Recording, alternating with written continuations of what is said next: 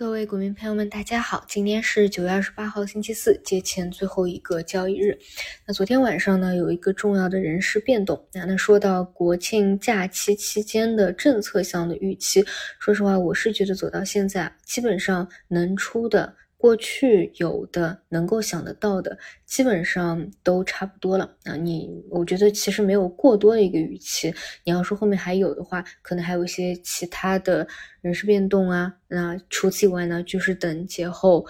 批准基金看能不能够入场了。啊，所以呢，基本上在利好暖意都已经释放出来以后，就是等市场自己能够走出来吧。啊，这整体的一个一个情况，嗯，然后呢，就这几周啊，虽然你可以看到一些抱团的妖股啊，一些题材的方向赚钱效应效应还是 OK 的，但是市场最大的一个问题呢，就是其实还是没有板块性的啊特别好做，或者对于大部分朋友来说。专业效应非常强的一个方向啊，那么先说到国内国外啊，就是你看到最近有的一些题材，比如说机器人的进展，比如说特斯拉在一体化压铸上可能有的进展，又比如说国外 AI 浪潮的一个进展。其实，呃，再再加上啊，现在非常非常火的呃板块走的最强的减肥药，就是他们很大的一个问题呢，就是其实跟国内本身的这些公司的进展，它其实关联没有那么强。就比如说减肥药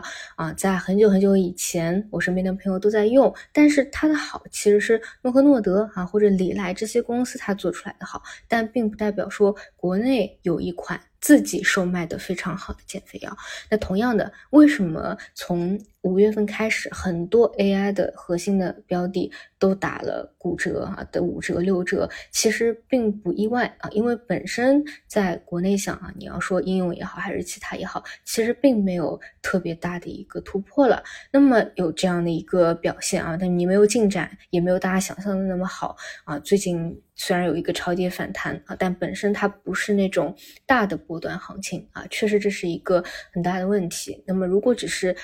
对于国外的这种映射，它就很难走出真正的大行情。那么国内有什么比较让人兴奋的呢？那我觉得就是华为，对吧？但是说实话，因为华为我是嗯这个看的或者参与的比较深度的，就是我还是觉得能够真正走的持续性非常好的，或者嗯涨幅比较不错的。还是偏少啊，就是华为这个分支太多了，包含的个股太多了，可能只有很小比例的个股它会表现的特别好，哎，又或者说你自己想要去挖掘啊，它可能表现就很一般啊，特别正宗的标的可能就有个百分之十到百分之二十的这个表现啊，甚至发布会晚晚结束以后你还要兑现一波，就是真的涨得好的呢，其实有很多质地本身是比较差的，哎，就是比较符合现在啊短短线一部分呃。大爷的资金，哎，他要选择没有融资的啊，融资做做空不了的标的，然后就是呃市值一定要小，还就是往上去炒要的那种，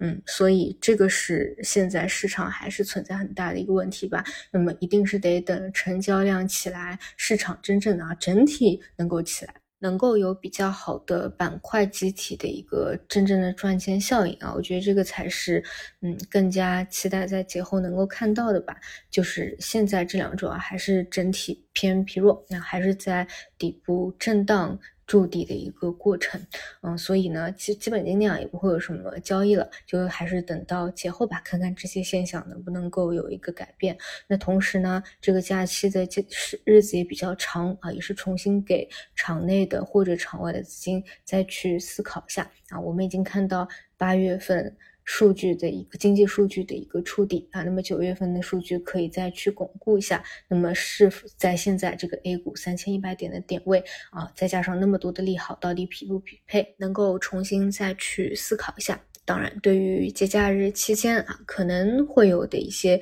呃政策像其他的一些事件啊，那么到时候我再在节目里面看看要不要去再做一期加更吧。好的，感谢大家的收听，我们中午再见。